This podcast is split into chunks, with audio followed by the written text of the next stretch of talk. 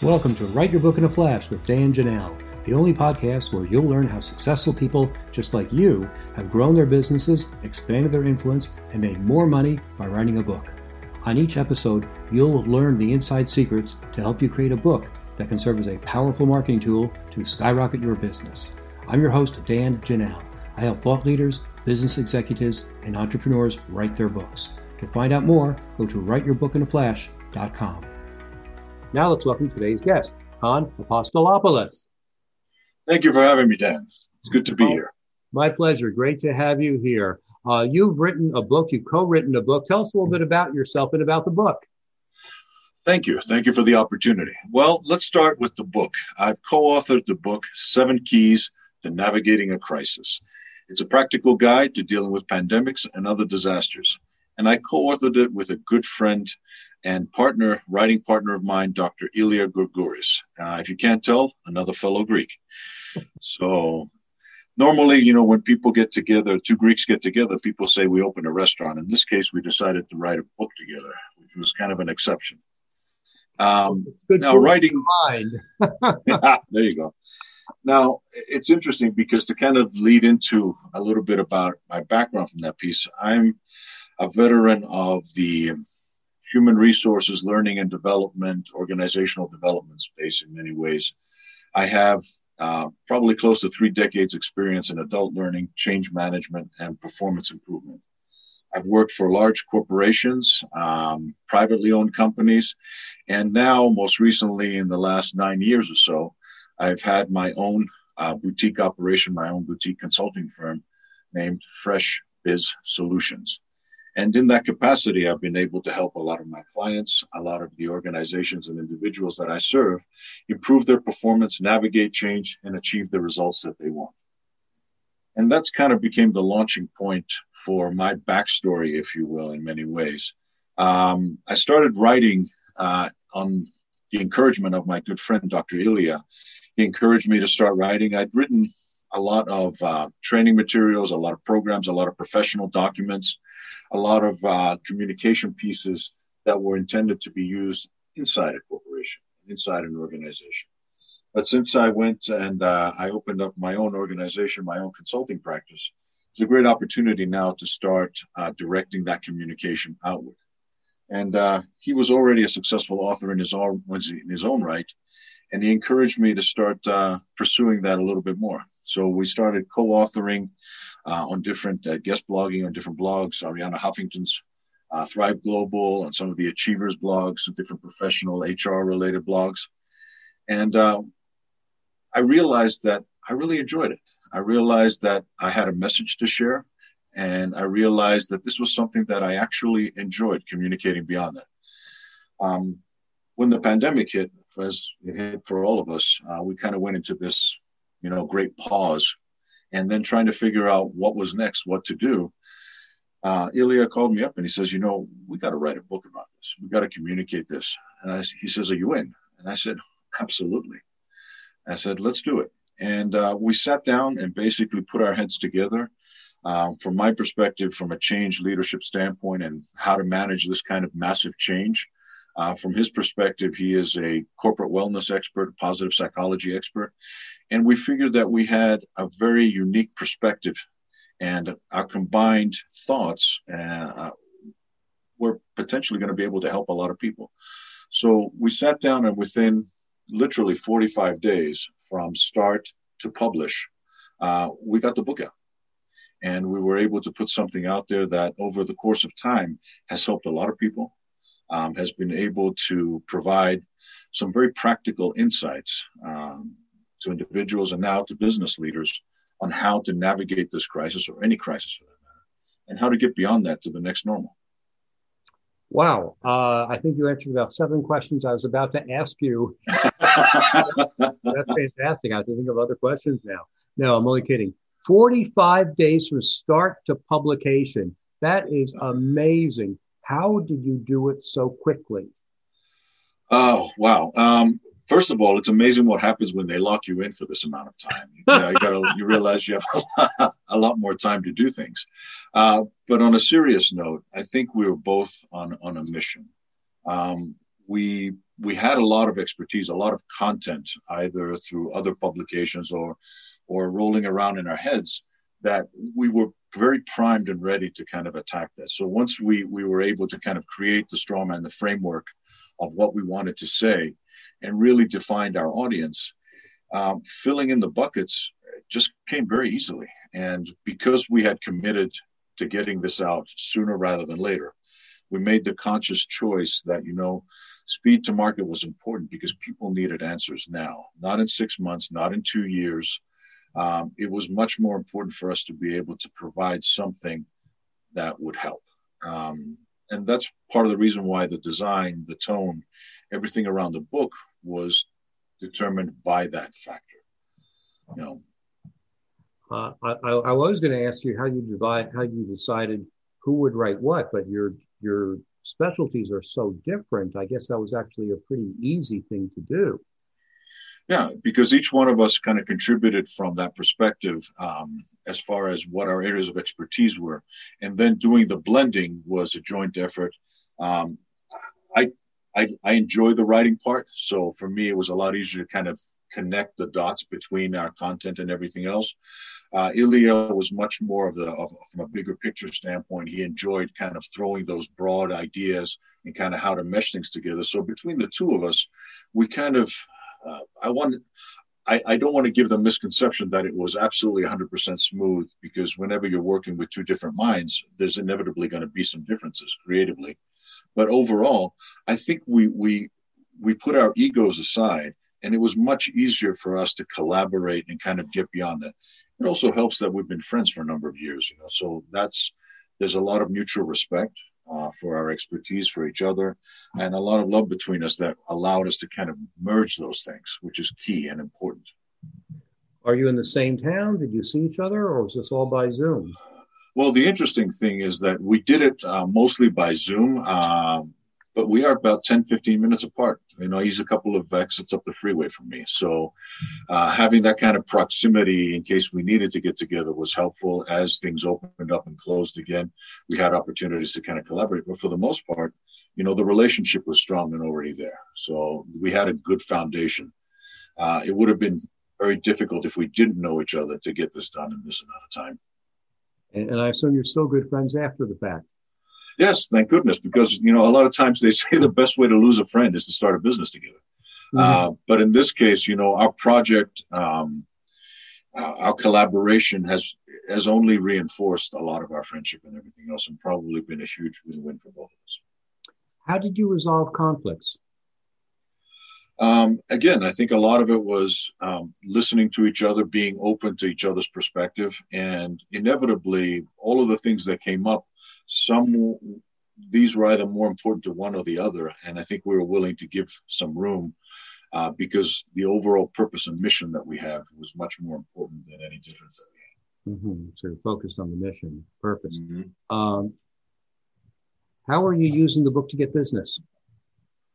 Well, that's an interesting question. Um, again, we didn't we didn't necessarily write the book to generate business.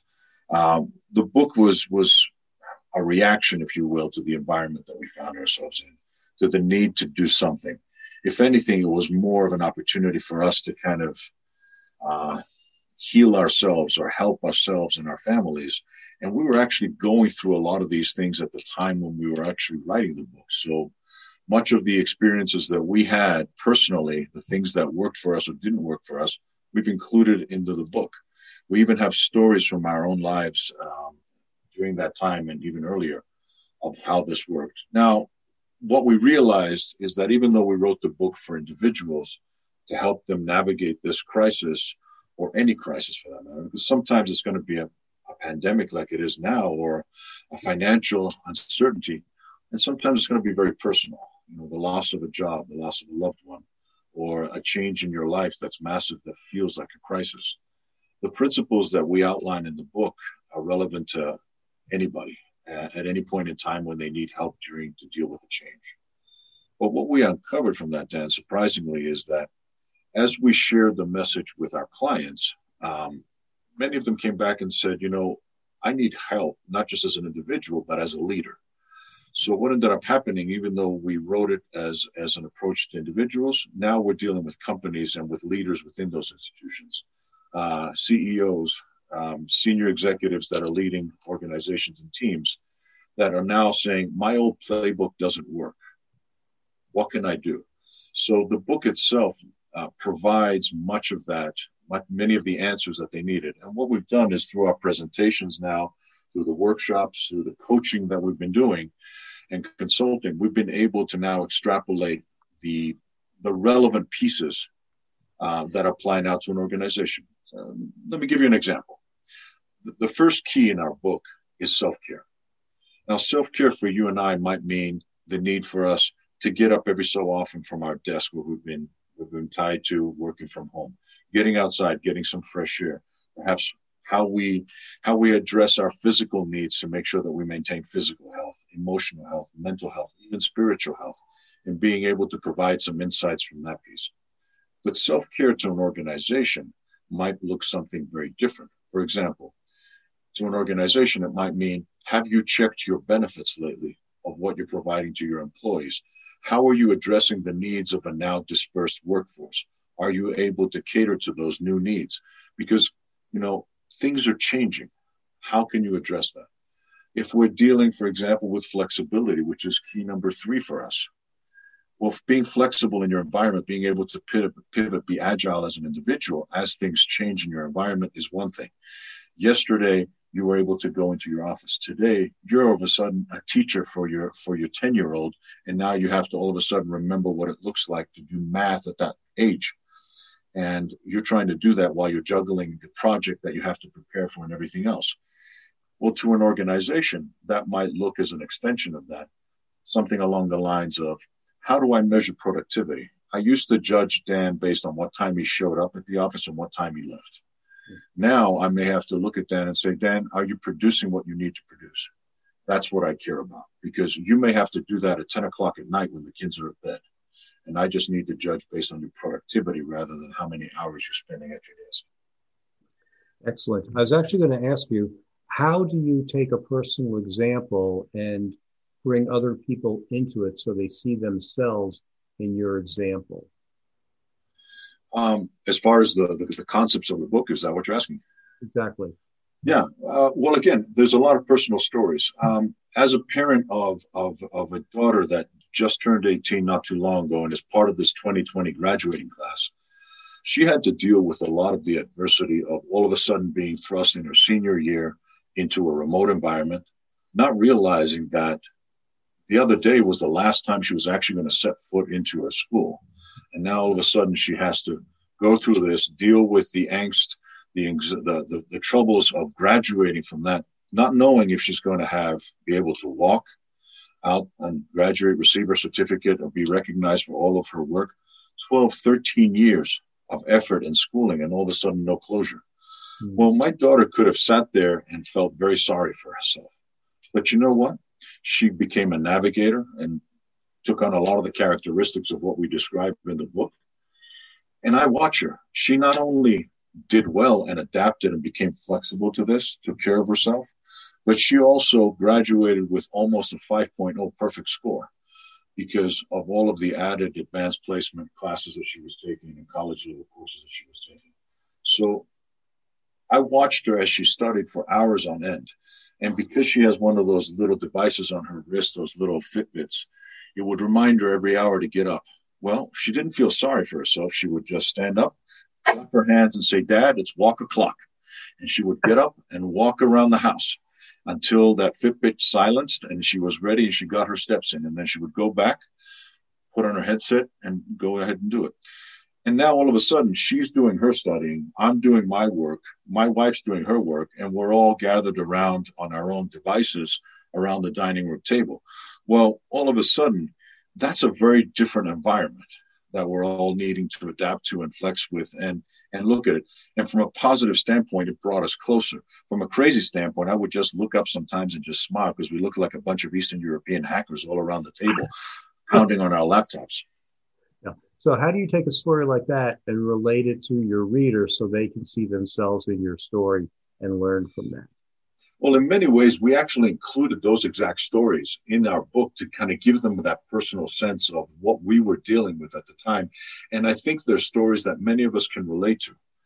And, and through that process, or some cases, the stories were parables or, you know, metaphorical me- messages.